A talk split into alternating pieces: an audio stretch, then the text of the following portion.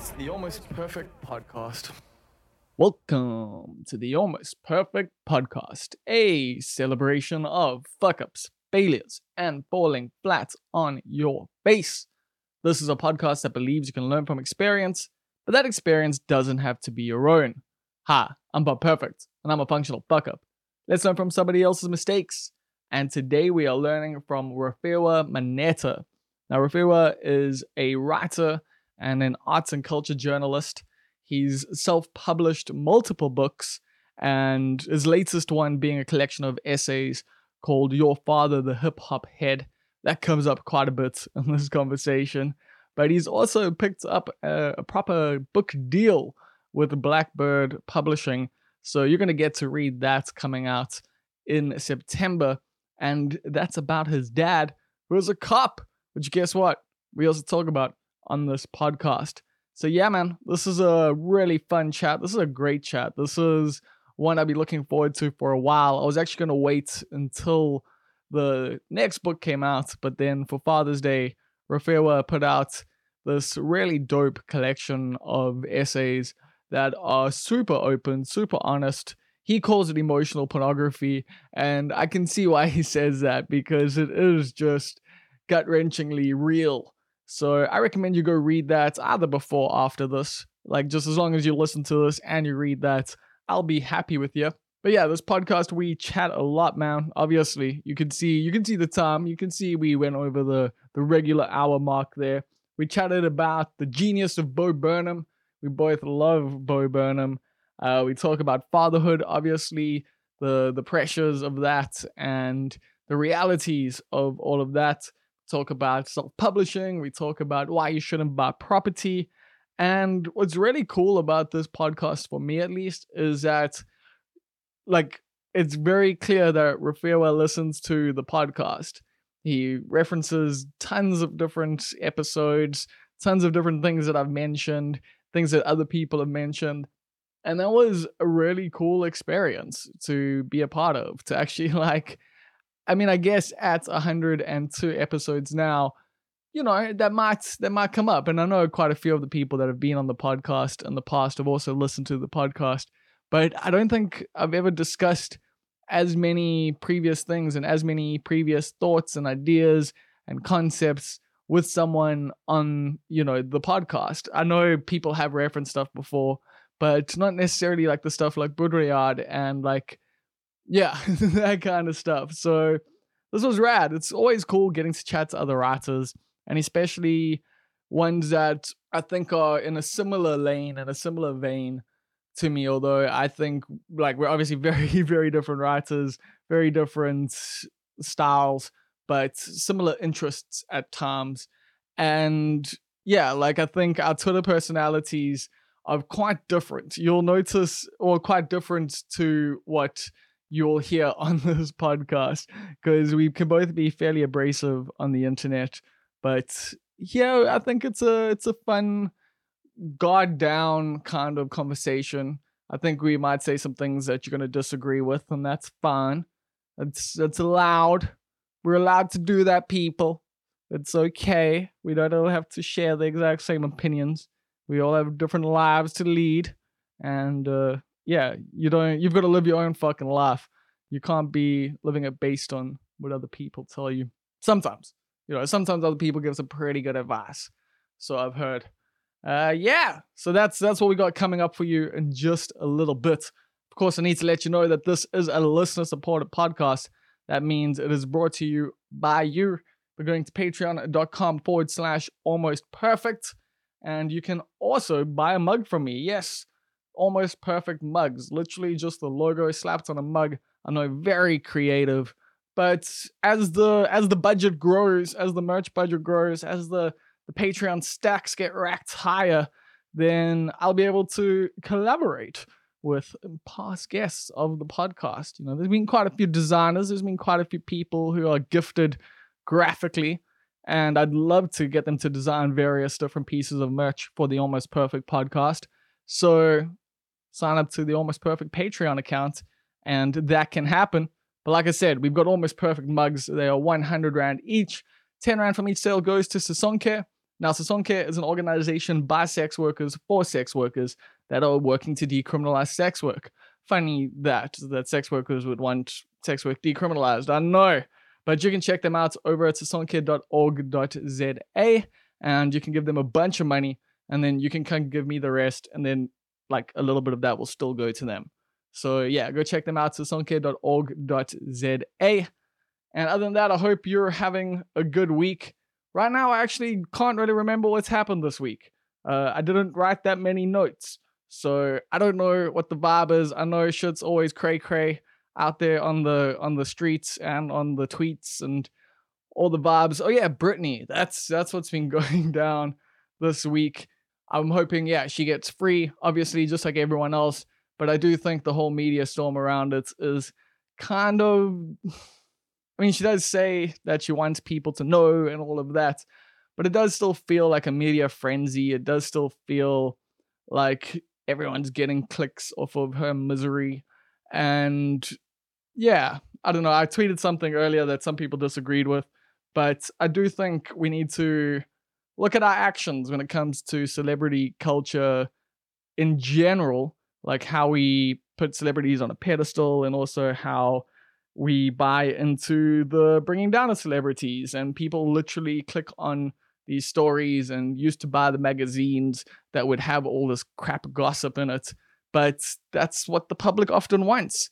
And personally i think the public is complicit in some of what the media does like sometimes if you buy if the magazine's highest rated fucking you know issue is one where they're busy posting pictures of Britney having a breakdown then of course that's the kind of stuff they're going to keep trying to get out of celebrities and they're going to keep posting that kind of stuff because you bought it.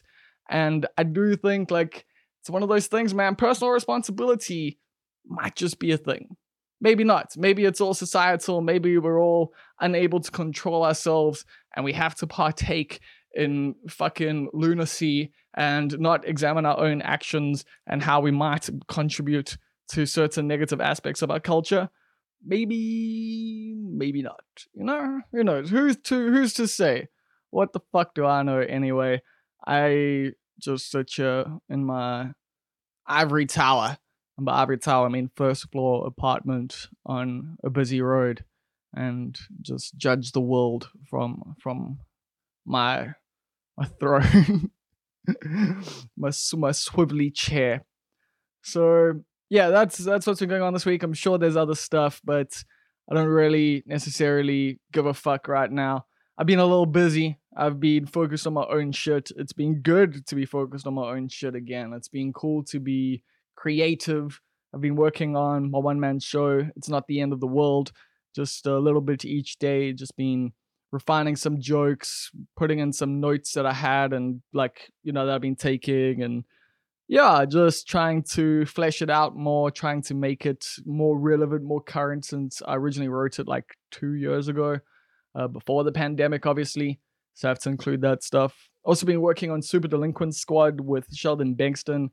Well, he's been submitting stuff to various different producers and stuff like that. For those of you who don't know, it's a cartoon we've been working on together. We've got quite a few scripts. We've got the all the characters done. We've got the art. We've got an animatic for the first episode done. We got some cool people involved in the voice acting. We've got we've got a vibe going on, you know, like we've got we've got something. We've got a pitch bible. we've got a bunch of episodes in the can. And yeah, I'm gonna keep refining that. Keep I've got to yeah, I've got to rewrite some of my my work with that and just keep trying to make that better until eventually maybe it'll be a thing. And if not, maybe the next thing we do will be a thing. So I'm not too stressed about it. It has been cool, as I say, just to be able to work on creative projects. And then I've also been doing some other copywriting work that's slightly less creative, but still good to be writing and challenging yourself and all of that. So that's where I'm at. I think for those of you who've been listening to this podcast for a while, you'll be like, at least he's not wanting to throw himself out of the fucking window this week. So that's good. And yeah, I agree with you. That is good. Anyway, I need to let you know once again that this podcast is brought to you by you. That means you can go to patreon.com forward slash almost perfect. And over there, there are a bunch of different tiers. There's the $1 tier, there's the $5 tier. But then and there's the $10 tier. Now, this, this is the titular titles tier. And let me tell you, this is where you want to be. This is the elite club. This is like the pinnacle. This is just the top of the top, the cream of the crop. And these people are part of the cast and crew of the Almost Perfect podcast. That's it. You can buy your way onto the cast and crew here. It's super simple. You now get to put this on your CV for life. I will back you up. I know I've said before that maybe I won't because of legal issues, but fuck it. Fuck the legal issues. Put this thing on your CV. Because shout outs to Neil Green, who is the key grip. He is also the champion flaker. He'll know what that means. Uh, shout outs to Karan Slemon, who is the almost perfect hedge fund manager. Shout outs to Kath Jenkin, who is the inevitable ruler of the universe, and Queen Swifty. Shout outs to Karan Chetty, assistant to the regional manager. We're still looking for a regional manager, by the way. Uh, we're not promoting Karan. He's staying as the assistant. So if anyone wants to come in and be the regional manager, then uh, you know what to do. Next up, we've got Chief Sales Officer of Subtle Heresies in the Greater Oberberg region. Of course, that is Rousseau. Next up, we have got our executive producer, Stephen Olivier. Shoutouts, of course, to Vishendra Naidu, a spiritual advisor giving some great advice in general, really keeping me spiritual as fuck. Much appreciated. Uh, shout outs, of course, to Tyron Love, who is our pantsless weasel. Still have not got that weasel any pants. Can we please get a weasel pantser? We also need a weasel pantser here in the titular titles tier. We need a, someone to put some pants on that motherfucking weasel. Up next, we have got Julian, and of course, they are the king. And lastly, we have got our anonymous benefactor. The anonymous benefactor is someone who doesn't want to be shouted out, but if you can guess who they are, you hit me up at bob at almostperfect.co.za. I'll send you a pack of almost perfect stickers. And oh yeah, that was something I was meant to tell you at the beginning of this little thing. If you sign up to the Patreon, I'll send you some stickers.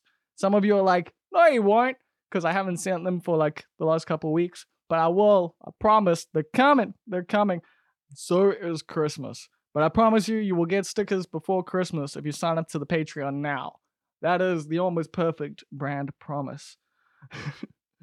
but yeah, the anonymous benefactor. Sorry, I lost the plot there a little bit. The anonymous benefactor. This week, I'm gonna let you know that uh, the clue. Hmm.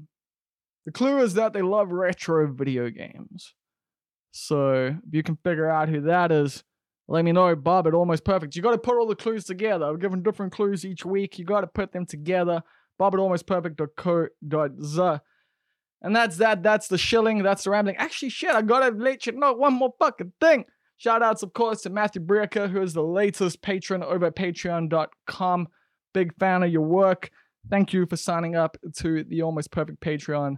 I much, much appreciate it. And with all of that out the way on this totally ad free podcast, here comes the Almost Perfect Podcast with Rofhiwa Maneta. So, how are you living, Rofhiwa? Ah, uh, I'm good, man. Um, so yeah, it's obviously I think just to give some context to anyone who's gonna be listening, it's like 9 p.m. So I just had to put my son to sleep before we did this because yeah, otherwise he would have been bouncing off the walls. So yeah, feeling good. Like I have some coffee, had some coffee. So yeah, feeling good. No, no, not not a 9 p.m. coffee. That is that is disastrous. How can you do that to yourself? no, I mean like I usually sleep at like one o'clock anyway, because like I usually work like I, I mean I they call it nine to five, but it's always like nine to nine. And then, you know, sort of I'll do some freelance stuff after that um, and then maybe I'll read. So I always fall asleep at like one o'clock in any in any case. So yeah, I mean, yeah, not complaining.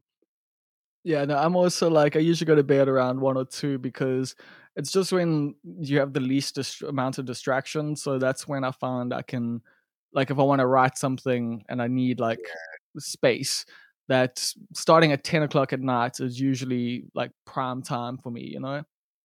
Yeah, yeah. I mean, I mean, you're hundred percent right. I mean, like I said, also, like, so I have a son, and I mean, these past two weeks, well, I mean, like for the next two weeks is off school. Um, so yeah, I mean, usually during the day, Oh, like that's why there's to been so many kids like making noise outside. Okay. yeah, because they're close. So I mean, like you know, during the day I'm trying to write, but also have to keep an eye on him, give him you know his attention. Usually, I only get like most of my writing done like at eleven, because that's like you know no one's you know no one's trying to talk to me. I'm not on Twitter or anything. I can just write, and yeah. So I usually write like close to to midnight anyway. Yeah, I think just in the modern era, especially like with stuff like Twitter and I mean, I remember it's even like within the MySpace days because like Sunday evenings used to be like the MySpace heavy nights when everyone was like on MySpace, and then like I would Yeah. write afterwards or like I would upload my blog before that, you know, to make sure I caught everyone at that time, and then like yeah, I have that like quiet period afterwards, and I find like yeah, we have that these days with the various social medias, but if you follow people from overseas, it becomes like less and less of like this respect. So you actually just have to like put the fucking phone down, make sure you don't open Twitter up. Because for me, that is like my biggest distraction, bro. It's like the biggest time suck. It's something that I just, you know, like I just I don't know how to quit you. You know, it's like I wish I knew how to quit you. That's the that's the fucking quote. Like that's how I feel like every morning when I eventually like open it up. I'm just like, I wish I knew how to fucking not do this. But you're someone who, who shares a ton on Twitter. That's the thing. So I was gonna echo your sentiment. So I, you know, I, I'm one of those people who hate Twitter, but I've just sort of like come to accept that I'm never gonna leave Twitter at all. Yeah, I mean, it's just it's weird because like Twitter's also like a huge distraction for me. So I actually work sort of like in in social media. You know what I mean? That's that that's what I do. So I'm uh, you know I'm always gonna be like on the internet anyway. But yeah, man, like I think I'm I'm just like you as well. Like if I don't sort of like put off the time like i'm just never gonna i'm just never gonna put the phone down. And it's weird because like you know obviously before you know we were chatting before we hit record and i was telling you like you know i was i'm also i've also been reading quite a lot of Baudrillard as well. And it's crazy man just like how it's weird like there, there's this dude called jg ballard he was a sci-fi author as well and he also like predicted the rise of social media. So he he said i just can't remember in which book it was. It could have been the atrocity exhibition. You know he was kind of like one day there'll kind of be like this media landscape you know where it's like just this huge burlesque and everyone's just like you know their own entertainment you know you're essentially going to be the media. And i think that's twitter. And and, and it's crazy because i was listening to an episode of yours i think two weeks back where you were saying like the most frustrating thing about twitter is that it's not sequential. So you can never like log on and have like one story. Like you could log on and the first tweet you see is like someone doing yoga and then the second tweet is someone saying ah like women are shit and then the third one is just like someone's trending who you've never heard of so yeah like i mean i have a love-hate relationship with twitter Yeah, because it's also like for writers, it is a space that like we find each other and we find work as well. And we like like literally it's a space where you can promote your work. It's one of Right. the best avenues for it. Like as a writer, it is well, it used to be at least. Like I don't know if people read anymore. How how have you been finding that part of life because like i've known you as a music journalist for years like i've followed your work for quite a long time now like Mm. and yeah man like i see you've been echoing some of my some of my frustrations that i have like with the the freelance journalism world so how have you been finding that thing Yeah, I mean, so, so first of all, like it's a bit crazy. I don't know if you remember how we actually sort of like met online. It was in i think you asked me for contact right or No, i I didn't. So okay it, it was okay during Fees Must Fall, and I think Roger gave you my contact because like Vice was looking for people who write about Fees Must Fall, and then he said someone will contact you. And then when I saw your name, like Bob Perfect, I was like, nah, this has to be a spam bot. Like this can't be an actual and then you are like, hey, would you like to write for Vice? And and that's actually how I, you know, so um, that, how I started it writing. yes Yeah, that was it. Um, so yeah, shout out for that. But yeah, I mean, like freelancing, I ah, dude, like I just, I'm just so sick of of like writing. I, I think I was, I was, I was saying on Twitter like last week that nah, I just, I think I'm done with like journalism because it's just weird, man. Like you write an article and then you know you kind of have to follow up when you have to get paid. So there's this like brand, and I can't put them on blast because they haven't paid me yet. But it's a really Mm-hmm. famous whiskey brand. Like I did some content for them, and they owe me like 11k, and they're just like basically telling me to eat shit and die when I when I asked them like when I'm gonna get my money. So at first, like you know, I was like, nah, you know, you're gonna pay me my money. I want my money now. And then after a while, I was just like, you know, come on, I have a son. Like, I need this money. So, yeah, I don't need that shit, man. Like, I just, it's just not worth the effort. Plus, I mean, you know, I kind of have a nine to five, so I don't really need to freelance anymore. So, yeah, very disillusioned with with that entire thing. Yeah, shit, man. Like you're reminding me of this time that I wrote a thing for American Express and uh, a guide to a 24 hour guide to Durban, and they just weren't fucking paying me.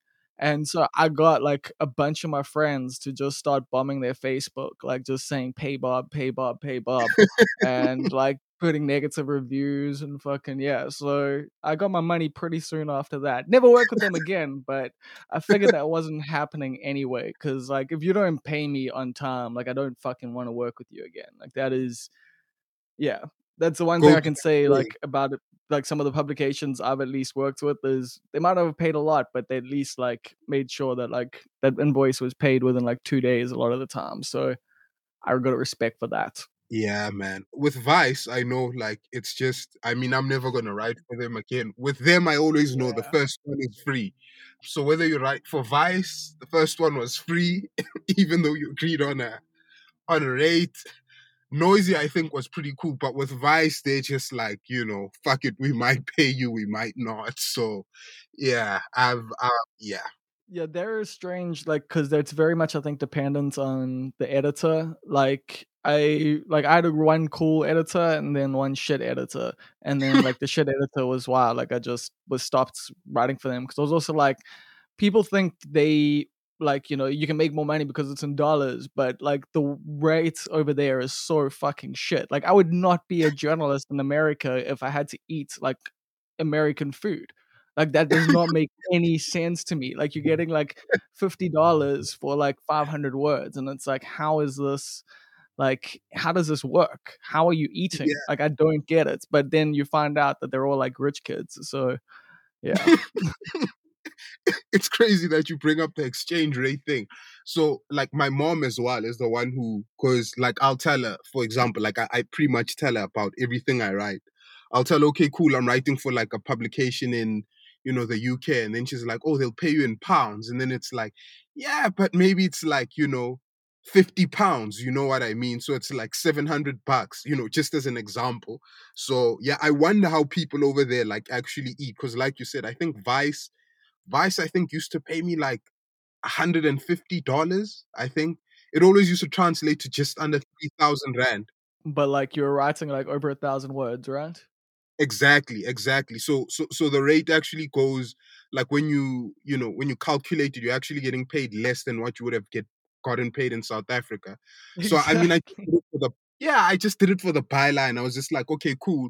If I can get a couple of bylines here, but like now I'm just like, because they got in touch at some point, sometime last year, and I was just like, ah, not, no, no fucking way, no ways am I writing for you guys. Oh yeah, we are disillusioning like things for up and coming writers so hard right now. But it's the reality of things, and I think people are seeing it, like especially like on Twitter, like you see so many like disgruntled journalists, you know, like some are good, some are bad, but like the general feeling is that it's not the right space to be in at the moment if you want to be happy and make money. Yeah. No, man. Like for me, just generally speaking, to tell you the truth, I remember the last time sort of I was like sort of like a practicing journalist, like sort of full time freelance, if that makes sense, was like 2018. But that's because my son had just been born, you know. So I was doing a nine to five and I was freelancing. But it's never really worth it, you know what I mean? Like I said, like chasing up for the money. And I think, you know, I, I'm just one of those people who really, really enjoyed like print, even even to this day. Like I like having a print copy of something. I like having something that stays put. You know what I mean?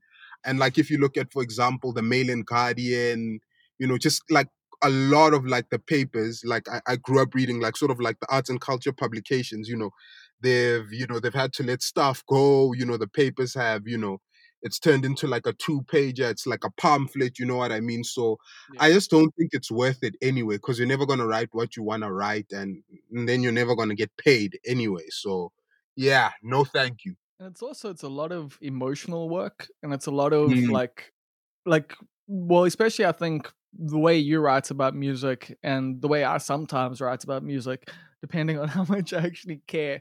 Um like I'll be honest, like there were there's some things I've written that like I fucking I was on autopilot, you know, like but there's a lot of stuff that was also because I genuinely cared and wanted to get it like you know out there and wanted to talk about what was happening. And that sort of stuff like is like an emotional commitment and it is stuff where you've got to do research and you spend a lot of time listening to the music and like you know trying to understand what the artist is doing and why they're doing it and like how it resonates with you, how it'll resonate with other people. And that is way more work than three rand fifty a word. You know, like that's Mm, just mm. the like that's just the truth of the matter. And like I've been doing copywriting for the last while now. Like that's how I'm making my money. I'm doing blog posts and various other things. And Mm, it's way less stressful. Yeah, it's just yeah. for me at least, you know, for because I'm not as emotionally attached to it, I guess. It's just about trying to come up with, you know, words that say the thing. But when, you know, you, you're trying to write about music, you're actually trying to like explain so much more. Mm, mm. You know what I actually like? It it just reminded me of like um when you had that interview with Subs. Um, and I Yeah. remember you were talking about reviews and the function of like music reviews. And you were like, okay, cool. Like, you know, a review isn't supposed to be like sort of okay, track one, you know, there's a bit of piano, track two is down tempo. You know, they're meant to be Yeah, sort like of like like Anthony Fantano. Like yeah. they're I meant to do be love public his I do love his reviews though. Yeah, a hundred percent. But I liked what you said because you said like reviews are actually meant to be like public conversations. You know, you sort of like take the work and you frame it within the larger context of you know maybe pop culture and society, so that you know you use the review as an entry point for people to discuss. You know, maybe things other than the music itself. And I thought that was pretty dope. And I think that's why, like, because I used to read some of the stuff you did at Bubblegum Club. I think I always used to like be like, ah, fuck, because they gave you guys such like a, a short word count. I think it was like Yeah. 500 words. And I remember with your article, with your articles in particular, you know, whenever it felt like you were reaching your stride, the article would cut. You know what I mean? And I was just like, ah, this fucking sucks. Like you were just getting into the meat of, you know, the thing. So yeah, I mean, I mean, I used to, I, I used to dig your shit at Bubblegum Club. I haven't seen anything of yours there in a while though. Uh, yeah, I'm not with them anymore. They did say they would hit me up with some freelance stuff, so we'll see if that happens. But at the moment, I've been like chilling on the yeah music writing essentially because I don't really know what the fuck's happening anymore, to be completely honest. And I don't want to like keep writing about the same people over and over again. Like I've got my favorites, and like you know, there's some people who I could write about their music at the drop of a dime, but yeah, like I might get back into it at some point when I'm feeling a little less jaded, I guess. But for now, I'm just enjoying doing this as my journalistic practice, if that makes sense. And then when I feel when I feel like it, I might do stuff for my blog. And then there's still I've still got good relationships with some editors. So if I hear anything that like really blows me away, like I might hit someone up. But for now it's just about trying to make this thing work, you know, trying to make the Mm. podcast as good as I can possibly make it. And that means doing other work that might not necessarily get as much, you know, value out of it, like creatively or emotionally in that, but at the same time, it's going to pay the bills so that I can do this. And Mm. I really need that because this in the long term, I feel will be that thing. You know, it will be the thing that hopefully pays my rent at the very least, you know. And because of that, I'll get booked for other things, and when I get, can get booked uh, for things again, so you know, I'm not too stressed about it in the long term. It's just about for now about trying to achieve some dreams as well. So I need to chill on the well achieve some other dreams. So it's like chill Mhm. on that. You know, what's his name? Fucking ah, I can't remember his name right now. It's so fucking weird. Philip Seymour Hoffman plays him in Almost Famous. Damn it. I would because I'm not gonna say that Hunter S. Thompson dream. Fuck that. I've never wanted to like live that life. But like, you know, that journalistic, that music journalist dream, you know, like that one for me is I think dead. Like Mm. Yeah. Nah, man, like it, it, it's crazy for me. I, I, Lester Bangs, right? Fuck yes, thank you. Yeah, no, like like that's that's like that dude like influenced me way too much, or at least Philip Seymour Hoffman's portrayal of that dude like influenced me far too much for far too long. Yeah. I mean, dude, like it's it's, it's crazy because I've always also wanted to ask you about your stand up because I remember, you know, I, I- I saw there's the one clip on YouTube because I remember at some point you said you do stand up and there's a clip you posted and I watched that. I think you were at UKZN, if I'm yeah, not mistaken. jazz vibe. Yeah, yeah. And then I remember just before COVID hit, you were actually about to do a tour for End of the Fucking World. I think that's what it was called. And then they locked everything down. Yeah, it was just it uh, was just called the end of the world, but now it's called it's not the end of the world because Yeah. they've been rewriting that, and yeah, because it's not the end of the world. It's not that show, but yeah, what were you gonna ask about the stand up?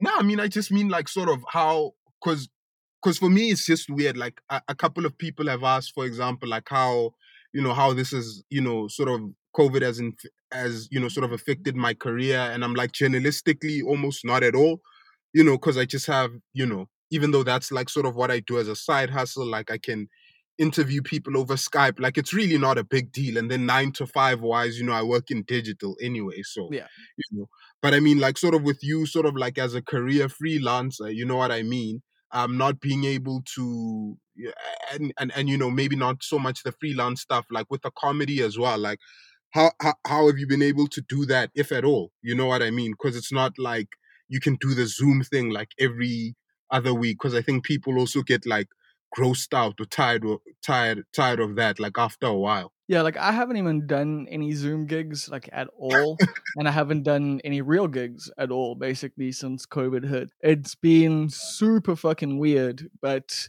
at the same time, like it's just like one of those things where for me, I can't like put other people at risk like that. For me, like it's Mm. just like I other people are doing their things, and like I'm over it. You know, I'm over having the conversation like with other people and being like, you shouldn't do this, whatever. Do your thing. I'm gonna do my thing, and my thing is just chilling.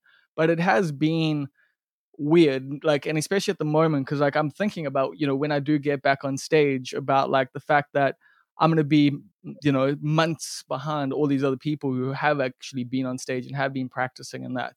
But what I've Mm. been doing is just rewriting my show. You know, at the end of the world is now like something that each day I work on a little bit more, a little bit more, rewrite some of the Shit. jokes, try write some new jokes, and just you know constantly try and iterate on it just a little bit each day, like 20 minutes to half an hour, not even like a ton of work on it, so that I'll have this thing ready and polished, and at least in my mind, the words will be there to test for a little while. And I've got some ideas about how I want to do that. Like, I don't know if I'll be able to do it, so I'm not going to express them just yet.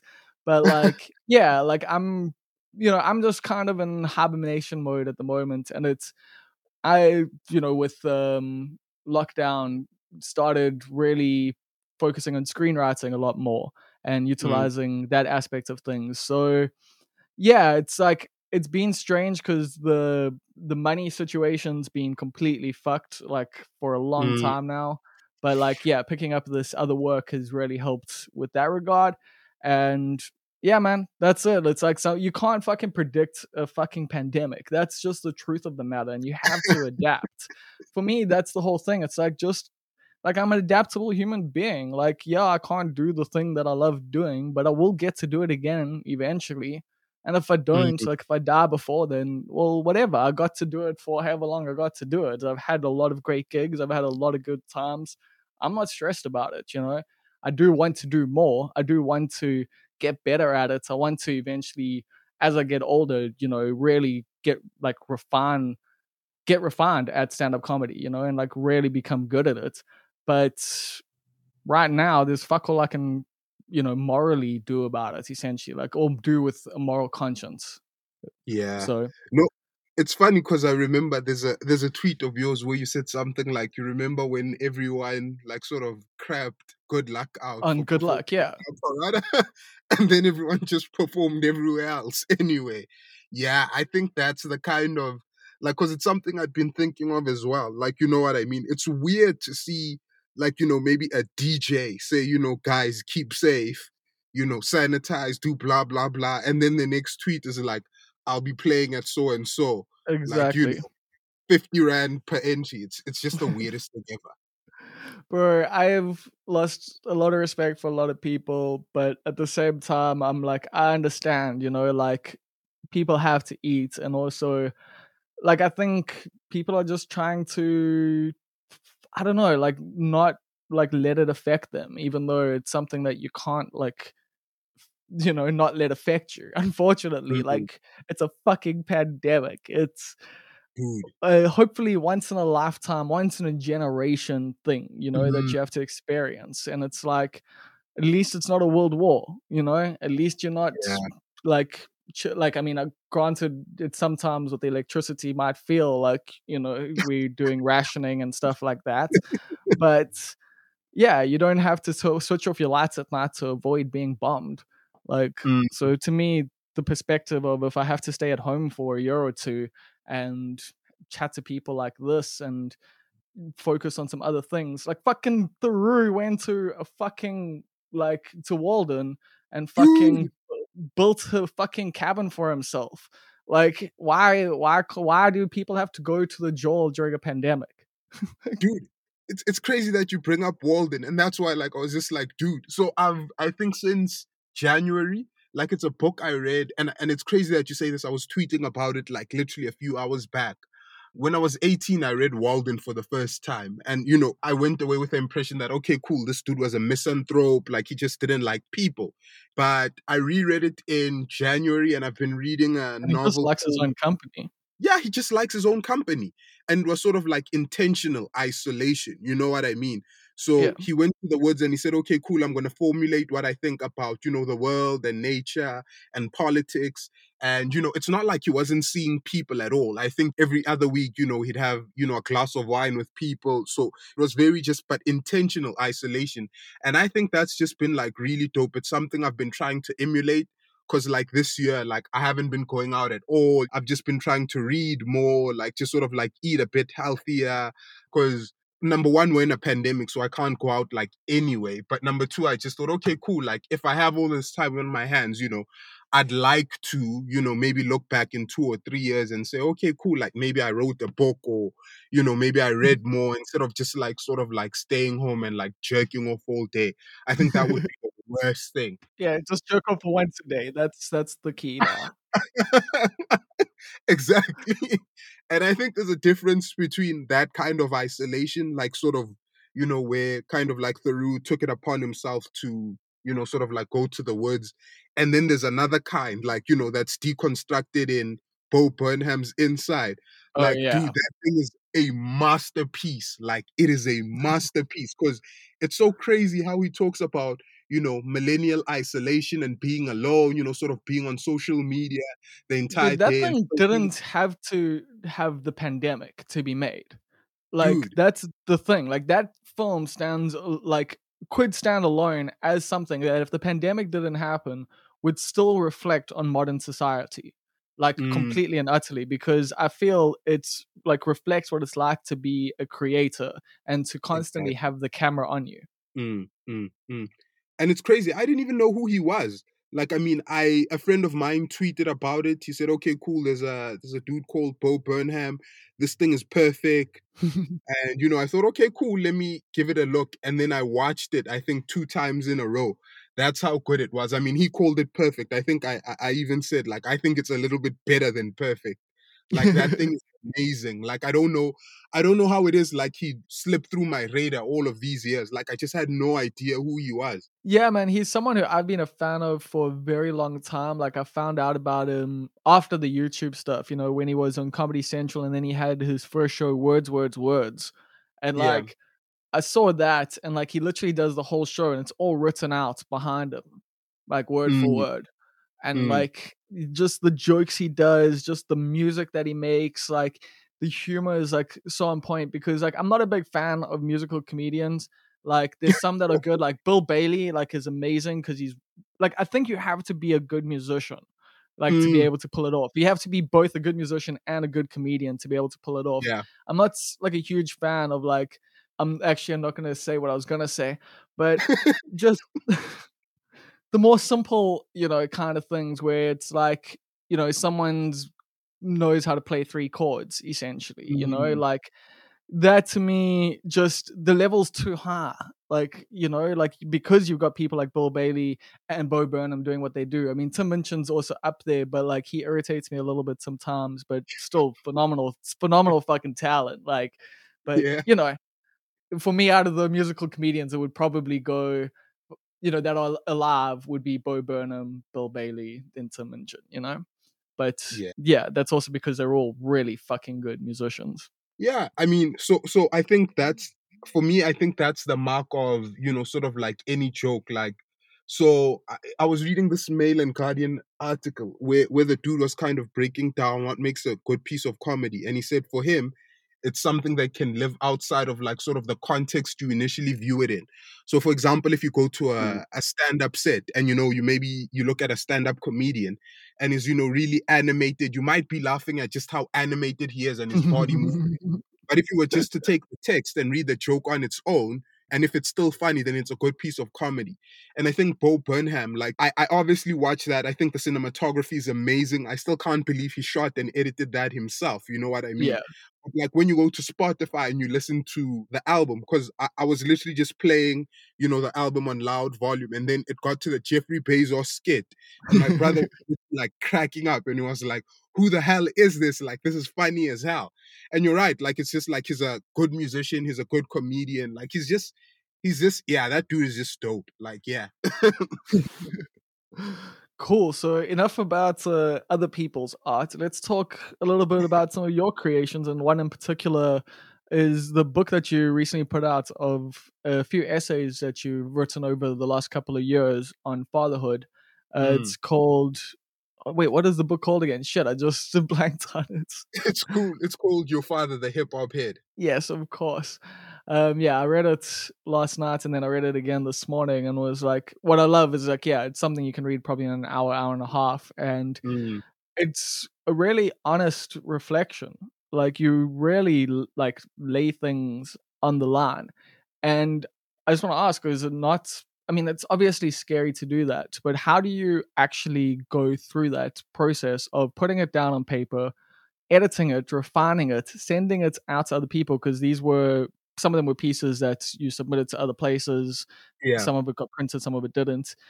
And that whole process of knowing that it's going to be read by other people, like, is there like is there any tension in your stomach, like you know, bet- before it goes to print, before it gets read? Because yeah, this is some really honest stuff. Yeah. So first of all, like, thank you for reading the book, man. Yeah. I mean, there's always that tension. Like, I think, because part, you know, I I- think I have to be honest with myself as well. Like, part of this, like, really is like sort of like emotional pornography. You know what I mean? It's like, yeah, yeah, man. It's just like literally like, okay, cool. Like, here's what I think. Here's some of the worst impulses I've ever had. And so I think when people ask what the book is about, I always say the book is about fatherhood, but you know, it's not necessarily about my son. Because that's the one thing I wanted to avoid doing. I didn't want my son to turn 18 and suddenly there's this like entire book that speaks specifically about him. And that's why if you read the pieces, like I talk about mostly my anxiety about parenthood, uh, some of the music I play around my son and stuff like that. There's only one piece that's specifically addressed to him, and it's the last one, Yeah. um, for Colored Boys. But yeah, I mean, it's terrifying, man. Like, cause I remember when I wrote, I think the, the the piece like that scared me the most was the last one, the one you know that's sort of addressed to my son yeah, because I'm obviously talking about some personal stuff, like you know, talking about uh, my time in a psychiatric clinic, you know, talking about just how anxious I was before he was born. And yeah, I think the only reason I write like that is so I grew up like sort of I think between 18 and 24, between the time I was 18 and 24 was kind of like, you know, the golden age of the personal essay. You know what I mean? Yeah, like for real. Like you'd read like really, really like engrossing personal essays. There's this one I read like in 2015, I think. Yeah, some dude was talking about was talking about his weight gain and you know how he he he deliberately put on weight for no other reason than he thought, you know, he looked better, like um when he was what most people would classify as fat. And you know, the other the other pieces of literature I've read, like David Carr's Night of the Gun. David Carr was like a really good uh, seminal journal, journalist, like uh, wrote for the New York Times, but he used to do crack when he was like um yeah when he was like um in his 20s and he only stopped because he became a father. And so when he wrote this book you know he kind of wrote it as you know sort of like investigating the darkest point in his life because there was a lot he didn't remember. So i think like stuff like that influences the the type of writing i i do because you know th- there are quite a few people who have like maybe a particular you know maybe you have a guy who studied politics and is a political journalist or someone who studied finance and they're a finance journalist you know i i i just studied journalism you know what i mean so yeah, you just read. yeah it's not like i'm the smartest dude out there like my two my biggest interest is hip hop and outside of hip hop the most important thing for me is the fact that i have a son so you know i'm always looking for ways to interrogate that Yeah, and you do it really well, like within the book. And I love that essay that you have about the music that you play in the car because it is one of those things that, I mean, as you get older, you start to obviously interrogate the music you listen to a bit more. And like you can understand why you might listen to like early Tyler the Creator or something, you know, when that's coming out, you know, because it's Mm. anti authority and this and that.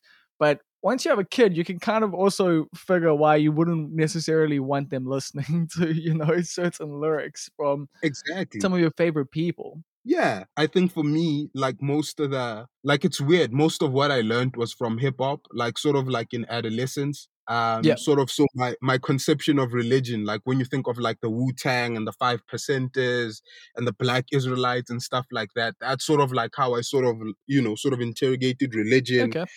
and and so so Were it's you crazy. Dead Prez at all? Yes, yes, I love Dead Prez. Mm. Well, I, I used to. I mean, Let's Get Free. I think when I was like 17 and 18 was like on heavy It was, it was an awkward album for a white dude to listen to, but I listened to it a lot. yeah, they were pretty sick. Like so, like Dead Prez, Immortal Technique, those guys. But yeah. I mean, like you said as well, I like the example you made of Tyler the Creator. So I used to, I think I was like in first year when Tyler the Creator became a thing, like 20, 2011, 2011, 2012. And it was obviously like anti, you know, anti-authority. You listen to these guys, and you know, but it's but it's something I Yeah, it's could never punk as fuck. yeah, but it's stuff you could never listen to now, like because you know, um, especially Tyler, you know what I mean? Hey. He's very cavalier about rape, you know, sort Yeah, of like exactly.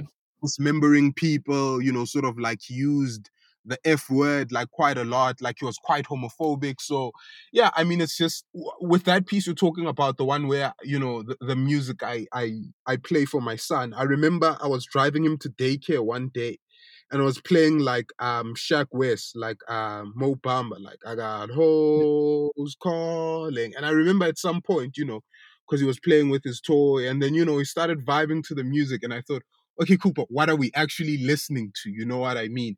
He might not Yeah. necessarily understand what it means at the time, but you know, I think I had I have a bigger responsibility. Like if he's gonna listen to hip hop, it's just yeah, I, I just want to be cautious of how the music I play might influence like his language, you know, and how he maneuvers the world. So the piece essentially was talking about how I just became a bit more deliberate. Um, you know, maybe play stuff like from the roots, um yeah it's just yeah i just i, I just want to be conscious of what i play around my son It's kind of like the other side of the coin of Bitch Bad by Lupe Fiasco. yeah Like, yeah, like that's kind of what I was getting out of when I was reading that. So it was like, well, yeah, it was just like this reminds me of that, but it's like, I think it's it's just one of those like also what I enjoy that like that comes throughout the pieces your because it's not actually just a book about fatherhood. I think Mm, I mean you're kind of open about it. It's a book about black boyhood as well and what that Yeah, means. It's because you interrogate your own upbringing. yeah no man so so so that piece you talk about like the one about black boyhood it's it's literally called black boy so I mean, for the book is literally like essentially I take you know a song and and and that's what I'd name the you know um I'd name a chapter and I'd use the song as an entry point to discuss you know something else. So like that essay you're talking about about black boyhood, it's called Black Boy. And I'm sort of paralleling Cappadonna's Black Boy with Richard Wright's memoir of the same name. And yeah, it starts with, you know, how me and my twin brother almost burnt the house down when we were like 16. By the way, relatable as fuck. Like yeah, that was some stupid, stupid shit. So literally, we just, you know, we'd come back from school and we'd just literally start burning crap. But one day we almost burnt the house down. But that's how that's how Richard Wright's Black Boy starts. Like he literally, but he burns the family home. And so you know wh- what i found crazy about you know black boy in particular like richard wright's book is how is the use of the word boy you know what i mean it's always Yeah. so it's always something he's escaping from when he was a kid you know what i mean um you know he was a boy but he was 6 years old and you know th- there's this chapter where he talks about how he was an alcoholic when he was 6 years old because literally the men in his neighborhood were like, okay, cool, but you're not a boy, you're a man. You know what I mean? Come chill with men, have some liquor, go feel up on some women. And then when he turned 21, he was kind of like um he was a cleaner at a post office. And he says like the white people there would never refer to him as a man. They always called him a boy. If he mopped somewhere, they'd deliberately step over it so he'd have to mop again. And I thought it was really cool, like to to sort of use you know that to discuss like what boyhood means just sort of something you're always trying to run away from and it's you know at some point you know the world actively tells you to run away from the idea of being a boy.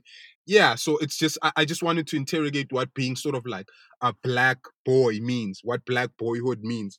And then i sort of like um use Cappadonna as a as a shoehorn because yeah i think one the the song's called black boy for one so it was an obvious one. But i think i like how when you listen to the first verse like you know it's very bravado it's very you know it's a very it's a certain kind of like masculinity that he's talking about and it's a masculinity i aspire to at some point you know kind of like being gaudy but it's obviously you know something that the older i became the more i realized okay cool maybe i don't want to be like this at all um so yeah i think i was rambling towards the end but that's essentially what the essay is about no, rambling is good. And trust me, like that's the whole point of this whole conversation. You're made to talk. You're made to say what's on your mind, man. Because yeah, dude. Um also, oh yeah, one of the things I wanted to chat to you about, and it comes up in your book, but you mentioned it a few times online. And it's one of those things that like I always feel like must be a little awkward at the current discourse is that both your parents are cops, right? Or like I know your dad's a cop. Like eh, I don't know so much about your mom, but I realized when I was reading your book today that your mom's also in the police force. yeah so my dad's recently retired he retired last year but essentially both of them are they police yeah so what's that childhood like growing up with police as parents, especially did you understand the context like with regards to you know apartheid and that this, this was a new thing that your parents could Mm, be cops? Mm. and or like was that not even a part of the thing? And then also uh, were they like quite strict?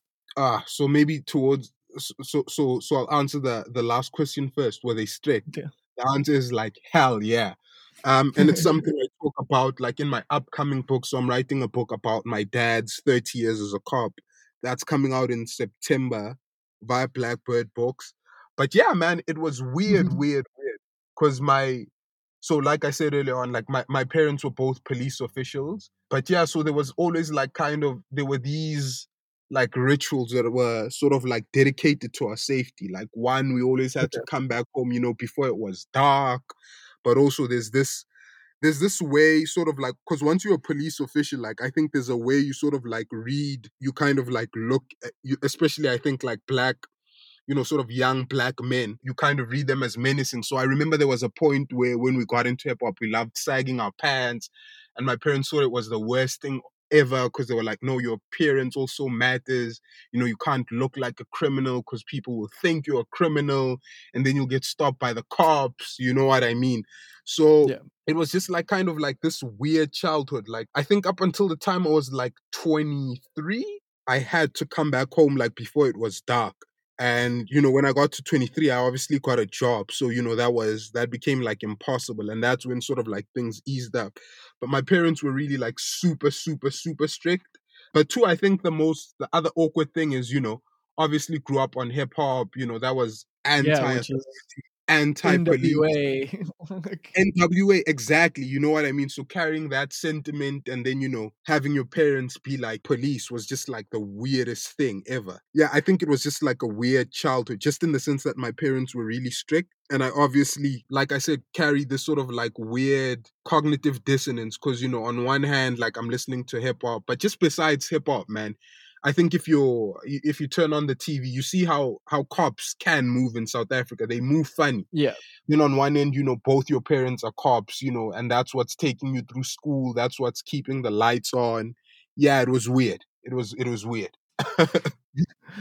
And how do you feel about it now? um, it's something I it's actually like I discuss in my book. I'm gonna tease it out a bit, but yeah, I think it's weird. So just like my dad, for example, is called you know, he got the nickname of being like they gave him the nickname the top cop of Soweto because you know he was kind of like this honest, you know, sort of like cop, solved like really high profile murders, and he was also a hawk at some point. But it's weird, man. So I remember at some point when I was writing the first draft of my book, I was writing about how my dad solved like a murder and it was a cold case, you know, how my dad is this amazing cop. And I remember, you know, it was the week that Nathan Julies was killed um in El Oh, Dorado wow. Park. Yeah, and it was just, oh man, I don't know what to do with this. You know what I mean? Cause and I think that kind of changed the direction my book was going. Cause in the book, essentially it started out just as like a biography of my dad and now it's turned it turned into something else just like a meditation sort of like on violence state violence um you know police because also you know where did this idea of police come from the idea that you know we can give the state power to kind of like Well, I um assume you approach read women. Foucault and stuff like that, right? yes yes yeah so that's the thing. So you understand these things like on that level as well, as well as Yeah. like understanding the personal side of it and knowing like your parents' motivation and knowing that they're doing some good in the community. They're doing a lot of good in the community, but at the same time, they're a part of the system that's you know rather destructive a lot of the time and that's like you said like cops move funny in south africa and not just in south africa Yeah, I think just the world over. Because I mean, at some point I was reading who's the guy who made this is crazy. Why have I forgot? David Simon, the guy who did The Mm. Wire.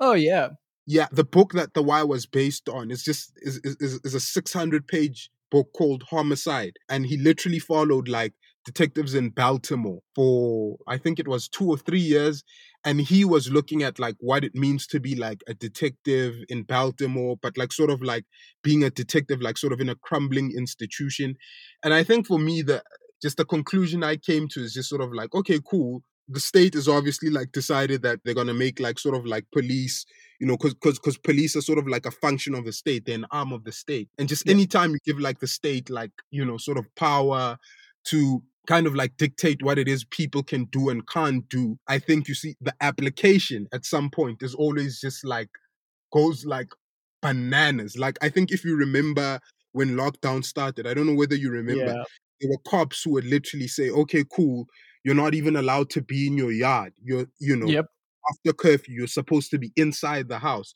and they'd be pointing a gun at you.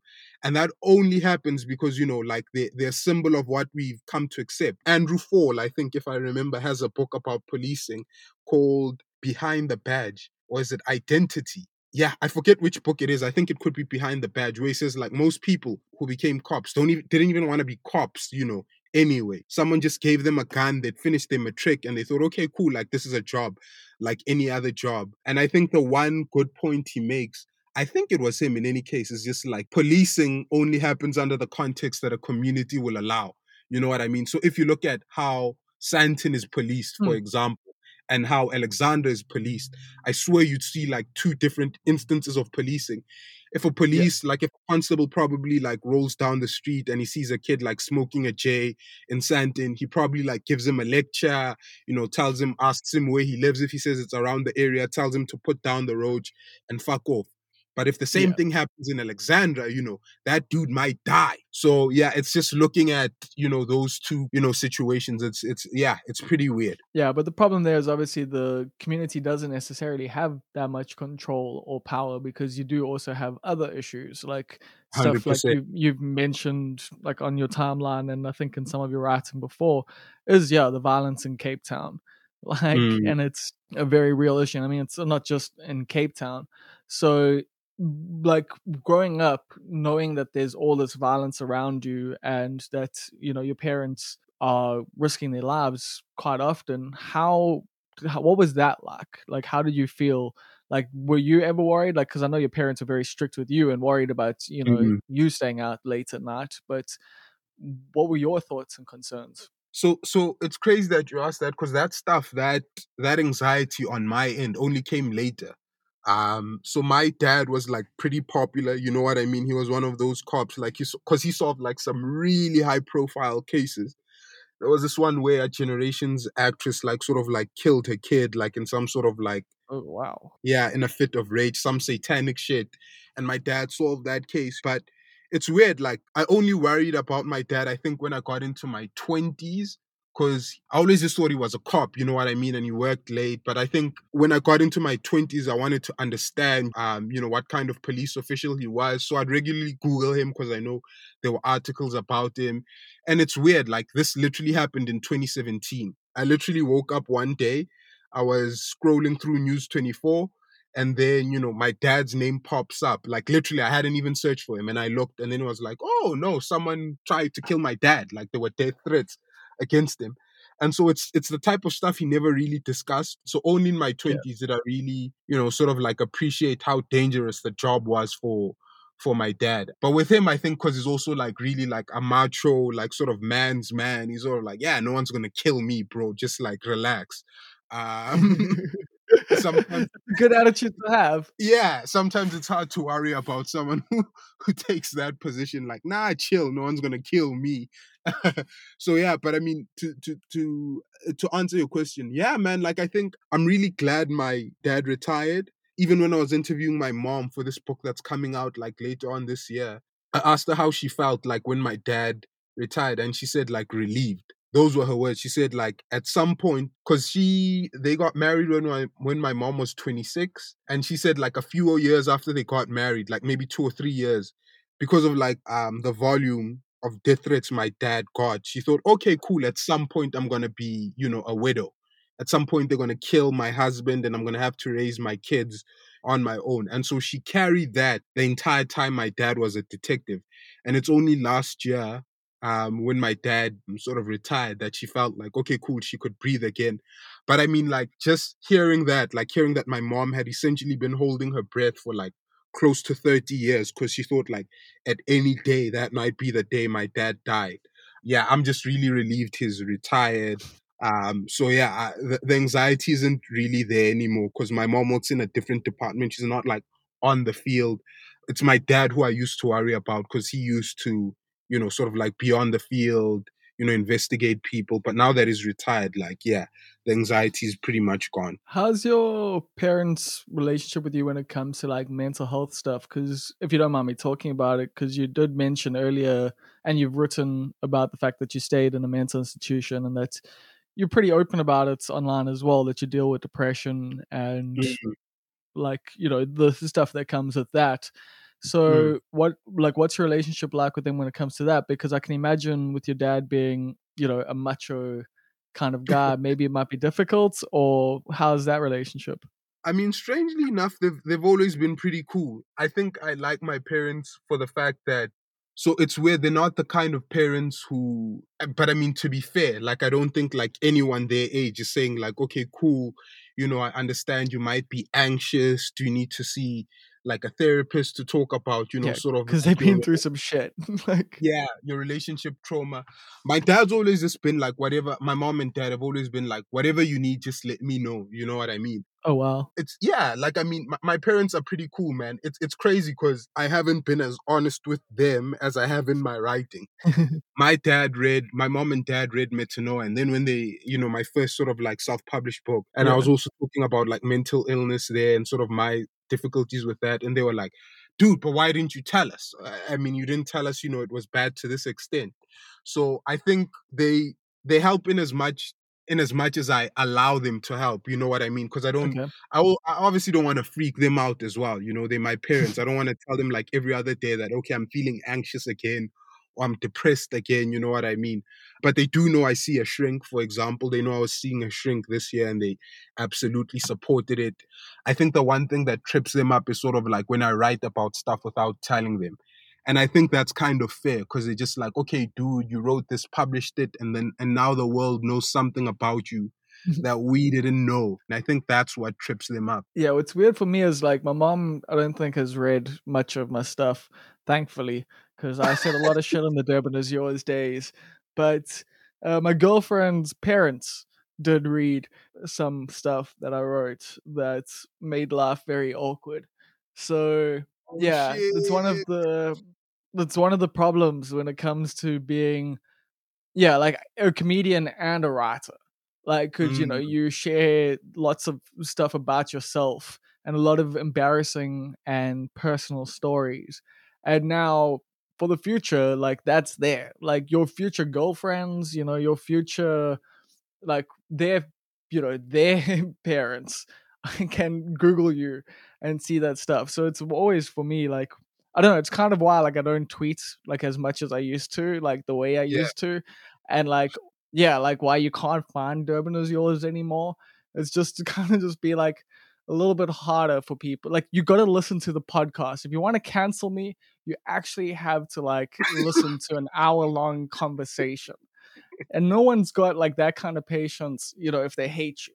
No one's going to listen to you talk for an hour if they hate you. So that that's the thing. Mm. For me it's I'm just hiding all my like fucked up stories and bad opinions in audio form. So yeah, people people can't find them as easily. It's crazy, man. Like I, I don't think you've you've ever said anything that would warrant being cancelled. I know a couple of people had a problem with that article you wrote about Montle. I think like two or three years back. But it's crazy, man. I don't think you've done anything that's cancelable. It's weird. yeah, yeah, that Montclair thing turned out into a lot of weird vibes, but whatever. Like that's uh, one of those things where it's just like I hate the fucking industry, you know? Like I hate everyone involved and everything that's happening right now. like when I was going through all that shit, like it was just like but yeah, man, like that's also the thing. It's you live and you learn, like when it comes to this thing, eh? It's uh I don't know. Like I definitely don't miss like the music journalism days. I'm not gonna lie. Like I miss the going you know, I miss the days of actually going to gigs and like watching bands and watching Mhm. artists and like, you know, writing about nights out and like those sorts of things was like my vibe, you know, like I loved festival reviews. Like those were my absolute favorite things to write. But when it get comes to like writing about individual people and then like like for me, like a weird one was Okmalumkoolkat. You know, he's someone who Yeah. Got my foot in the door at Noisey, you know, pitching because him and I like we knew each other like from Durban and like we got introduced. I can't remember, I think maybe even through Roger, but like yeah, Mm. like you know, like we bounced around, we chatted, like dug each other's vibe, and I interviewed him for Noisey and wrote about him a bit, and then even wrote about Boys and Bucks for Hype Track for the uh, the print edition, and Oh, then shit. you know that shit happens. Like you know, Mm. his whole vibe happens, and it's like this weird thing where it's like you've got this weird emotional attachment to like people's come up sometime because you're excited about them and want them to do well, and it's like same thing with other people where yeah you write about them and then all of a sudden people are inboxing you stories about them and you're like i really wish i'd known this before i wrote the fucking article exactly. Now, man, like I think t- to your point earlier on about like how so it's crazy. Like right now, like just how I write stuff is like I literally write about music and film that I like. So I'll never give anyone a bad review. I'll never if someone says review this, I'll say let me give it a watch, and if I hate it, I'll I'll turn it down. But even then, like the one thing I try not to do is like one opine on on sort of like the person I'm I'm interviewing. Like so, for example, if yeah you know, if uh, let me just make an example. If you give me a Hunter S. Thompson book, I talk about the merits of the text, talk about some of the other stuff he's read that I've enjoyed. But yeah, I th- th- there's a piece, there's a piece I wrote a few years, and I don't want to, I, I don't want to say which one it is because the person still follows me. Like I interviewed Mm. someone, and same type of thing happened. Like once the thing was published, like I got a few DMs, like ah, but this dude's a piece of shit, and I'm just like well, that would have been nice to know before I wrote the fucking thing. You know what I mean? And I had no idea. But now, you know, it was just like, okay, cool. You know, you're not as progressive as you think. And I'm just like, guys, but I had no idea. I had no idea he did the things you're t- you're telling me about. So that's also kind of like the landmine I try to avoid completely, and that's why I think like I'm I'm writing less and less. Um, yeah, Yeah, because you just don't know who's fucking problematic anymore. Like, I know I've been problematic. Like, I know that for a fact. But like, I'm learning, I'm growing. But I also don't know like what other people's dirt is. So it's like, yeah, it's a weird thing of you. You're contributing to the PR campaign for abusers sometimes, and that is yeah, hard shit to live with. But it's also, I mean, you just look at like the history of music writing.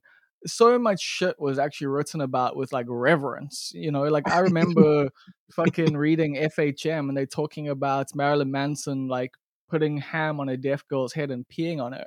And like ah, this is like a big joke, you know, like at the time. And it's like, oh, how crazy is Marilyn Manson? And now that you hear like all the stories about him, and it's like, well, who the fuck is surprised by any of this, you know? But it's just like, thankfully, the cultural context for a lot of stuff has changed and it has like woken shit up. But that's also something that you've at least been super honest about is that like you're trying to be progressive, but you're still like, you're not like as progressive as like other people would like you to be, I guess, sometimes because you are like quite honest, like online, yeah, you know, with your shit, you know, how you actually feel about things.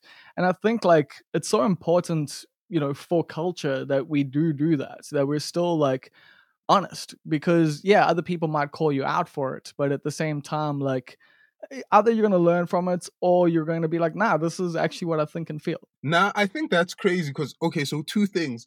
One, I was like talking to I was talking to a crush of mine, I think like last week, and the one thing she said is just like, dude, like you're just so annoying on Twitter. That's the thing. I've gotten that before. Yeah, because she was just like, I can't place you because like, you know, on one end you seem like you should. Like you'll tweet something and I'm like, he gets it. And then you'll tweet something else and I'm like, but he should know better.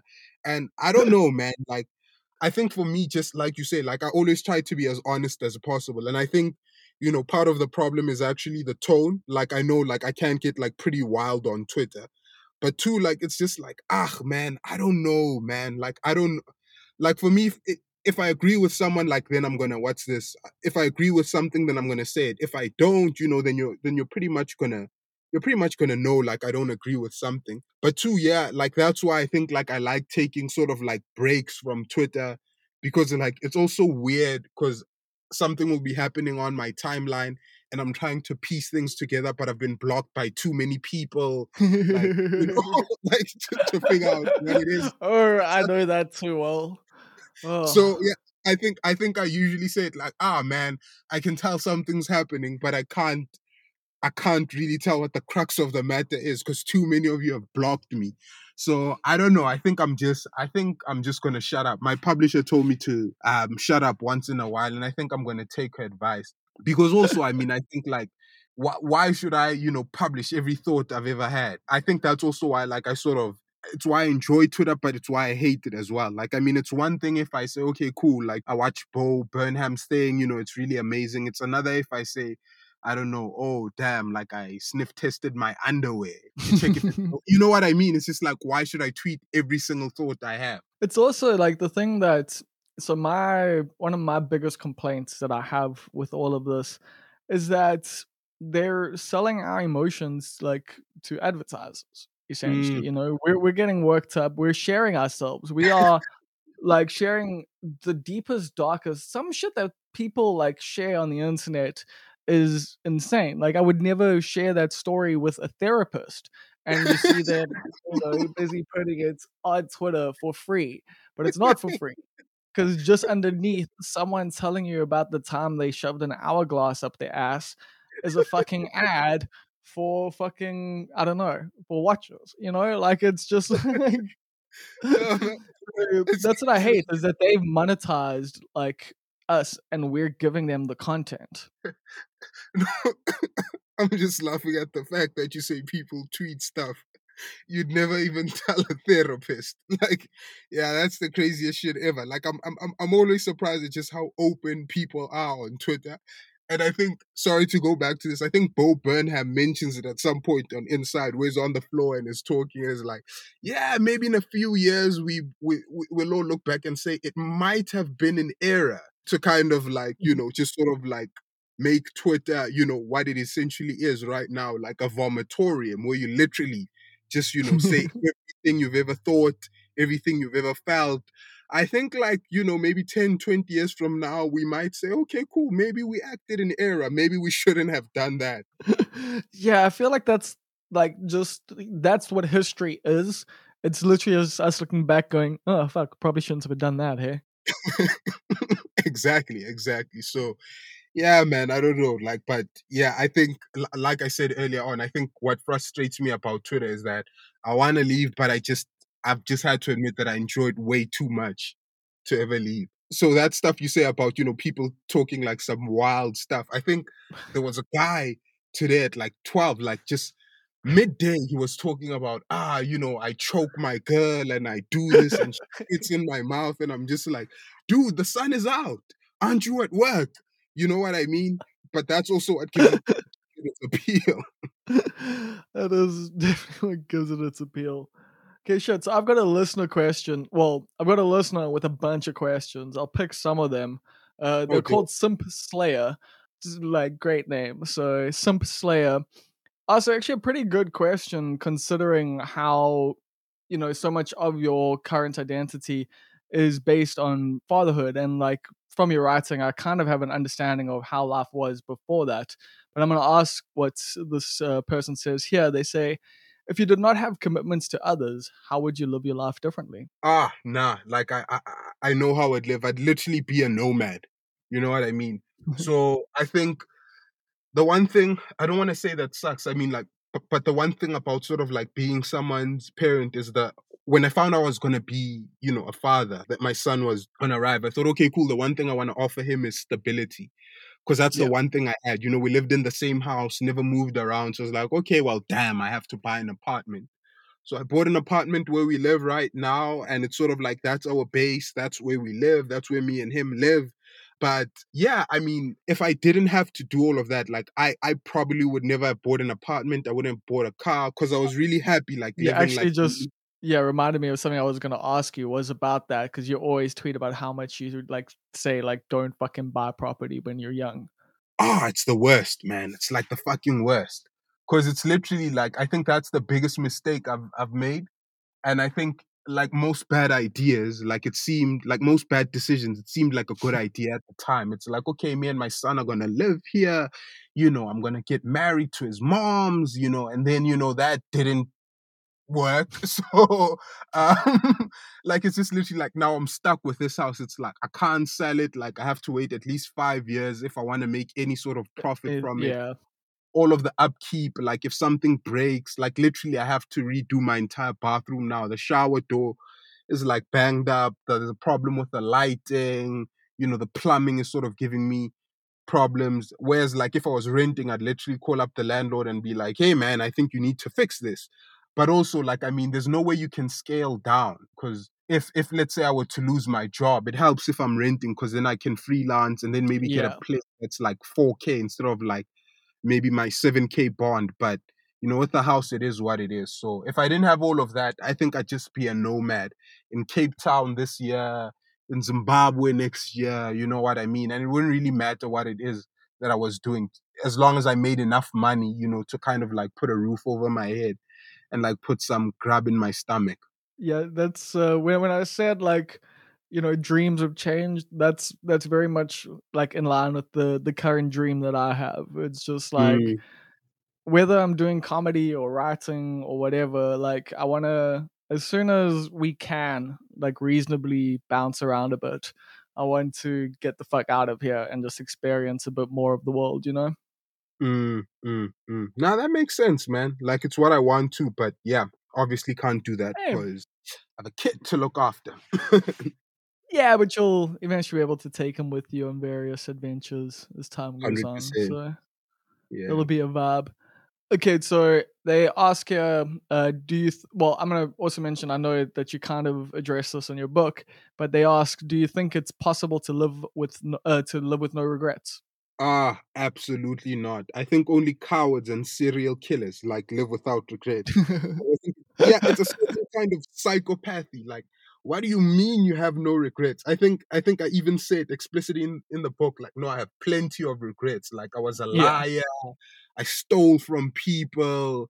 Um, no man, like I've plenty of regrets. I, I think, you know, people who don't have a capacity for regret tend to enjoy their lives quite a bit because it it doesn't matter like if you if you fuck your life up or anyone's life up. It's just part of the universe's plan. Like no man like only serial killers and psychopaths don't feel regret. I have plenty but I think, but I think the philosophy is to try not to like regret anything that you've done in terms of like you can feel remorseful and feel like yeah shit I shouldn't have fucking done that. But at the end of the day, like you know, if you didn't do those things, you wouldn't be the person that you are today, and you wouldn't have Mhm. learned all these lessons and all of that. So like that's what I understand when people are like you know don't regret anything, but like. Mm. I don't think like that should be a thing to like just treat people like shit and like because that's the problem is like you know when people are like no regrets it's like just do like dangerous reckless shit with no regard for like what happens to anyone else. Like I promise you like Mark Zuckerberg probably doesn't regret too much you know? Yeah i can't imagine him or jeff bezos regret like anything. Yeah they're just like I made all the right decisions all the time forever. Yeah no man. No no i get what you mean and i was obviously being uh, a bit facetious but yeah i mean obviously I, I still don't think it's, it's it's possible to live without regret but i agree with what you just said. Like i mean if if something bad happens i think you know you should learn from it. It needs to have some sort of utility or lesson so you don't do it again. But i think regret also serves like a a really good function like the same as shame. You know what i mean? Yeah. if you do something once and you know you realize you messed up maybe you you you know lost a friend lost a really good like um lover and you regret that yeah it might be the motivation you need not to you know fuck up again Yeah, like unfortunately, I, th- I I've heard the thing said a few times, like in different ways, but like you know, the people you meet in your thirties, like you have to thank like all the people they fucked over in their twenties for like how rad they are now. oh shit yeah yeah yeah a hundred percent that's that's crazy that you say that because i was reading something similar like it was an article about how essentially like the you know the theme of the article was it was on psychology today how we're all sort of like a villain in someone else's story like as you know as Yeah. woo as that sounds but yeah like it would be it would be interesting like if you spoke to someone who knew you in your early 20s and someone who knew you in your early 30s and they were making the same point that you'd be like so you're still the same person because you obviously saw the growth like it was linear for you. You messed up Yeah. you learned from it you changed into a new person. But if you were let's say like a crack addict who stole from people in their 20s and then you come back at 30s and you're reformed and you know you're kind of this motivational speaker you know the person who had the last piece of contact with you as a crackhead would be like ah nah he's trying to score some you know what i mean so it's just a bit crazy that you mentioned that yeah because i was reading an article about that like literally like i think last week uh, I mean, that is the unfortunate thing. It's like, you know, with some people, you get a bit too close and you know a bit too much, and then you can't trust them ever again. You know, it's just, yeah but, you know, other people can because they just don't have those experiences. And those people have also grown and they've learned. But unfortunately, you've got some shitty fucking memories that's make it pretty hard to get over. Yeah 100% 100% Cool. So the next question I'm gonna pick from this, literally just like essay of questions. Like this could have been the whole interview, to be honest. But uh, Yeah. what was the greatest peer pressure you? F- well, what is the greatest peer pressure you feel as an adult? to be a good father. And I'll tell you why I say that. So it's crazy. I, I I was telling the mother of my child, my ex, at some point that the weirdest thing is for me. So I, I never grew up sort of like in an environment where dudes who had kids ran away. It's from Okay. my uncles, from my father, you know, from my grand. There was always like, okay, cool. Like if you if you had a kid, you stay, you take care of your kid. And I remember when I told everyone I was going to be a parent, even my friends who I had who had kids, they were just like, dude, you cannot run. You know what I mean? If you're thinking of running, you cannot run. You have to stay. You have to take care of your son. And this is beyond just like sort of like feeding him and clothing him. You know, you actually you actually have to be able to talk to your son because the worst thing is like you know you take care of your son financially and he turns like 13 and you realize you know nothing about him so i think it helped that i had friends like that because you know i think i was just swimming in their slipstream man i'd, I'd sort of mm-hmm. like observed how they were like raising their kids when they found out i was going to be a father they said okay cool dude like we know the biggest thing you're worrying about now is money but yeah maybe that's not the most important thing. Just be there. Well not just be there like be there for your kid like actually treat him like a human being you know find out what his interests are what his personality type is. And so yeah i think that's been the biggest sort of peer pressure like the healthiest sort of peer pressure. The fact that i had friends who actually like gave a crap about their kids and you know so when they found out i was going to be a father they were like ah dude you're going to have to do more than send money here. Well, that is dope though, because it's like that's not the typical South African story. I mean, my dad like wasn't around, so like I know all too well like the struggles that like you know a single parent goes through when they have to, and it's like it's one of those things that like obviously frustrates me the most about South African men, whether they're black or white. It's like they they like to bail on their responsibilities, but was there ever like a time because you know you're saying they were like you know if you're thinking about it but what were you thinking about? Like was there a thing like of like fuck how do i get out of this? Or like no i like how you frame the question. So the answer is no. I mean so so so i think uh, never running away but i remember i was like sort of like anxious even the day my son was born because people told me no don't worry about it as soon as it's in your arms um you'll feel this And they lied overwhelming love. Yeah, you'll feel, and they lied, dude. I, I remember when they put my son in my hands, I was terrified because I was looking at him and I was thinking, okay, cool, he can't even lift his head unassisted. It was just like, oh, cool, here's a human being who's completely at the mercy of my care. If I Yeah. decide that I don't want to do this, you know, like he's in very significant trouble. So I, I never felt like running away, but I will. I, I think I've always been honest with this. I even told his mother as well, like throughout the entire pregnancy, she was like, How do you feel? Are you happy? I'm like, Yeah, I'm obviously happy, but the one thing I fear the most is like like the one thing I feel the most is anxiety. Like, you know, because this, you know, our son is literally at the mercy of our care. We could literally like do whatever we want and then just mess his life up forever. And I think, you know, if if there's anything I still feel, it's that. Like even, you know, when we're just chilling, sometimes I think, you know, let's say I've had a bad day. I wonder if my mood is contagious, if I've maybe snapped at him. And then I think, okay, cool, like, you know, because kids have nowhere to run to. You know what I mean? Kids are the only people who love unconditionally because they have no choice. And I think that's when I feel the worst, like sort of when I snap at my son, and then you know, two minutes later he wants to cuddle with me. I'm like, uh, you could really mess your son's life up if you choose to. So I think it always helps to give pause. And that's why at the end of the day, what I usually do is just like I tell you, like, ah, dude, how many times did I shout?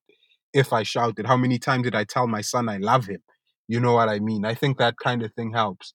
Yeah, man, that reflection is so important because I think it's not even like a matter of like you know some parents are shitty on purpose. You know, some pe- some parents aren't even shitty like by technical standards or whatever, but they're not necessarily emotionally there. You know, like they are doing Yeah. all the things, they are trying their hardest, but you know they're not necessarily being reflective in that way because they're just doing what's been passed down to them, which was Mm. shitty parenting.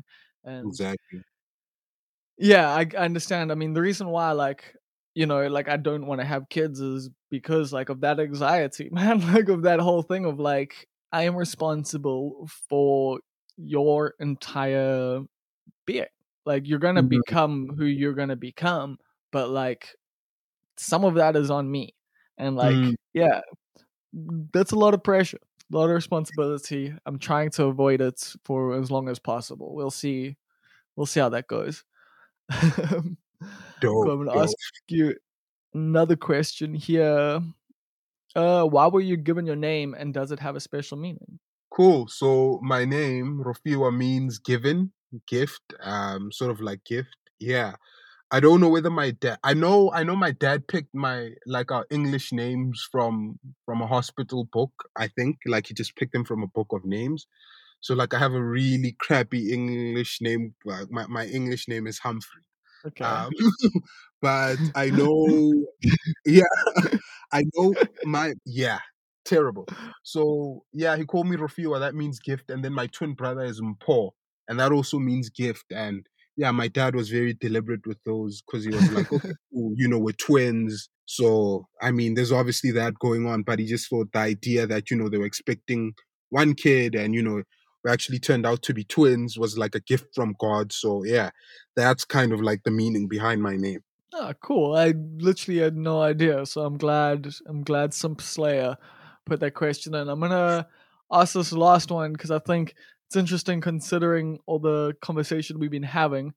Uh, Mhm. Would you ever want to change your gender at least for a day? Ooh, that's an interesting one. Like it's ooh, let me think. Mm, that I'm gonna say no. Like Oh um, wow. And and and I'll tell you why I say no. I think it's it's it, it's it's what's this like when whenever you look whenever you look at you know just sort of like the discourse around like what's okay cool I I, just want to trip over my words. So let me just put this properly. So the answer is no. I wouldn't change my gender. But two, but the reason I wouldn't change my gender is because I wouldn't need to change my gender to know what it's like to be a woman or you know to be queer.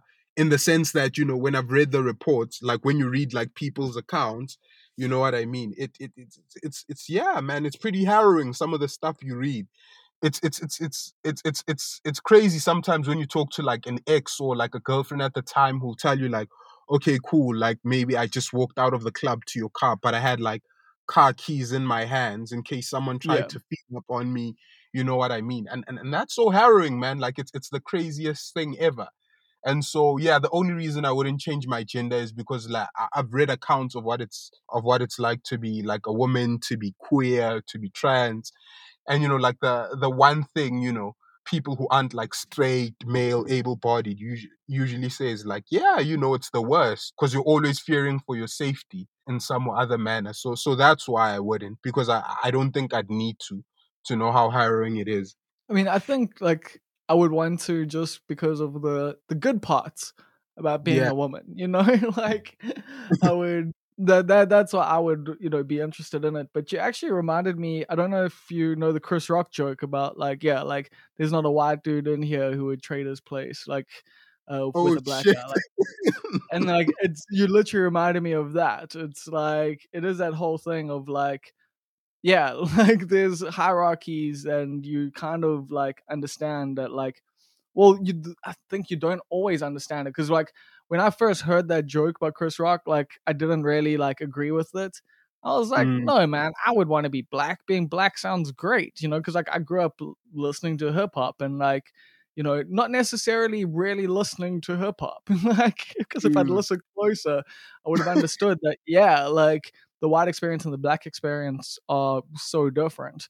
Mm. And like as you're saying like it's the same thing i guess when it comes to yeah gender and when it comes to yeah being queer or non-binary that those experiences are so vastly different that that's also the thing is like i don't even think a day in someone else's body or like in a different body or whatever would even give you a decent understanding but it would be harrowing. Right. Yeah. Yeah. Absolutely Cool. Uh, so that's there are a few more questions here, but I think I'm, I'm gonna leave it at that. Uh, with this upcoming book, when did you say that it's coming out again? September. So we're looking for September there, thereabouts. But yeah, it's gonna come out via Blackbird Books, and it's called A Man, a Fire, a Corpse. No snap. And this is your first like non self-published thing, or am I wrong there? Yeah, it's the first non-self-published one. So I've, I think I've, I've self-published three. This the, the the the one I've just released is the third one, and then I've been published in other like books of essays. Like I know Yeah. there was a yeah, but I mean, this will be my first book, as in like you know, with a with a publisher. So yeah, pretty excited. it actually does make me want to just ask you why the self-publishing? Like why why are you so driven to just put your work out there regardless of if, you know, no one else is going to do it for you? Um, I think I've, I've like just self-publishing. I've always just done out of like necessity. Um, so with this, with Metanoa, I know I tried to I tried to shop a couple of the short stories to a few publications, and they just saw like nah, not good enough. And so I thought, okay, cool. I'm just gonna put those together and make them into a book. But why did you not worry that like they weren't good enough? Why were you like, oh, I'm just gonna publish this anyway? At the time, I think I just wanted to. I just wanted, you know, my my work out there in the world. You know what I mean? Because I think a lot of people knew me as a journalist at the time, and I wanted to to be taken seriously as a fiction writer. And so Metanoa was an attempt. It was an experiment at that. Um, I just thought, okay, cool. If no one's going to publish this, then I'm going to do it myself. But they were actually right because the stories were crap. You know what I mean? I shouldn't publish them. Um, and then the second one was called The Full Panty. That that one was just a book of satire. I wrote it even under a pseudonym. And then there was another one I followed up with with Phumlani. Yeah, I- self-published a book with Phumlani, like R.I.P. May rest in peace. Um, I Yeah. self-published a book with Phumlani, and then this now, the fourth one. So it's always been out of necessity. With the Phumlani thing, we were just like sort of messing around. Me and him we used to write together. Like I'd send him a piece, he'd send me another one, and then it was just like, let's put this together and self-publish it. But yeah, it's always out of necessity, um, more than anything. But would you say that because of all that experience that you've had self-publishing, it's led to this Blackbirds like thing? I not really, because how that happened is I I I watched this a friend of mine, Sihle, um, Tim, who wrote the Born Oh, to yeah. White book. Yeah, yeah. So he I was telling him nah, like I, you know, because I actually approached Thabiso, Sis Thabiso, the publisher, because I wanted to write this book of fiction, like a novel. And so Sihle sent her my short stories, and she was like, okay, cool, I'll read through the short stories, you know what I mean? And yeah, she wasn't crazy about the short stories. And so how she eventually gave me a book deal is like we obviously followed each other. I was on her radar now, you know, because Sihle had sent my short stories. Um, and then I literally wrote a tweet about my dad, how I was writing this essay about his career. And she was like, okay, cool, maybe tell me more about your dad. And then that turned into the book. Um, but I don't think anyone's yeah, I think this book is the first one that, you know, this the, your father, the hip hop head, it's the first time I've self-published a book and you know one i've been happy with it and two like the people who've read it have been like no dude like we love This how you engage with the subject matter this is good yeah and this is like from some people like i respect like so you know published authors you know ju- other journalists so this is actually the first time i've released something i was happy with and people seem to enjoy as well so Did you yeah self-edit it, by the way? yeah, that's the problem. Because yeah, I think I I wrote the pieces.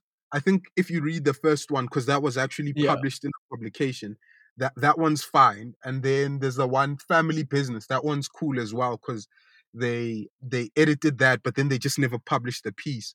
The other ones, it was just like okay, they'd been sitting on my laptop and. I couldn't bring myself to giving them more than the world's most half-assed edit. I was just like, ah, let's put this together and let's go.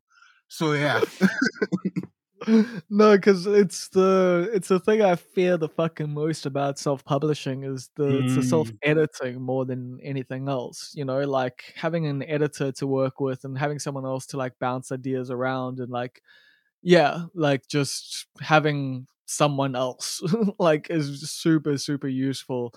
Uh, but that's what like I think is really impressive about your book is that you know like you could well I couldn't tell that you know it was all self edited. Like I figured that maybe you had sent it to some other people. So oh dope, thanks, man. Like I mean, yeah, like I mean, th- that's really encouraging to hear. And I think the fourth time of asking, I, I I'm not making as many mistakes as I did the first time. But yeah, you're right. There's kind of like a lapse in quality when you self-publish, like because you're essentially doing everything yourself. You know, I could have paid to get an editor, but then I'd have to pay to get an editor. You know what I mean? yeah, and then you got cost to cover. Yeah. So I don't know. I just yeah. I, I I I don't think, and I know I said it the last after I published Metano, and then you know I went on to self-publish three more. I don't think I'm gonna self-publish again. Yeah, it's just not worth the effort. So self-publishing and buying a house when you're young, two things you don't recommend doing. Yeah, never. uh cool with that i think we're we're gonna end things bro thank you so much for your time this has been so dope it's been great actually getting to know you because i think both of us have slightly more abrasive twitter personalities than like Yeah. our real life personalities are Yeah, a hundred percent. Like, cause it's that's why it's the craziest thing. Like listening to your podcast, cause you're the complete opposite. you know what you are on Twitter. But I will say, like, sort of, and maybe it's cause you know this this the current Twitter account you have is dedicated mostly to the podcast. I think Bobness Monster and Almost Perfect ZA are like sort of not completely different, but there is a noticeable shift. You know what I mean? They like the change in tone isn't negligible. It's pretty apparent. yeah i'm trying like just in general just in general i'm trying to be like a more positive person that like you know hates everyone else slightly less because i am fucking misanthropic like that is the truth of the matter but at the same time life is beautiful people are cool like it's it's rad you know there's no like why why why do i have to hate all the time so Misanthropic in the subtropics.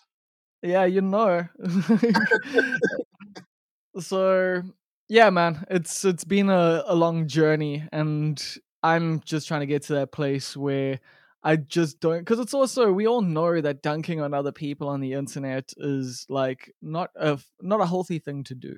Like even if it's the politicians and even if it makes us all feel good and we know it's it's just fucking public stonings. Like it's just fucking you know going to the town square like and throwing apples at someone before their head gets chopped off. Like it's it's weird. Yeah, it's it's it's fucking weird. It's weird. uh cool. So yeah, I guess we started this conversation on, on that note and uh, we're going to end it there too. So once again, thank you so much for your time, Rofhiwa. No stress, man. Thanks for having me.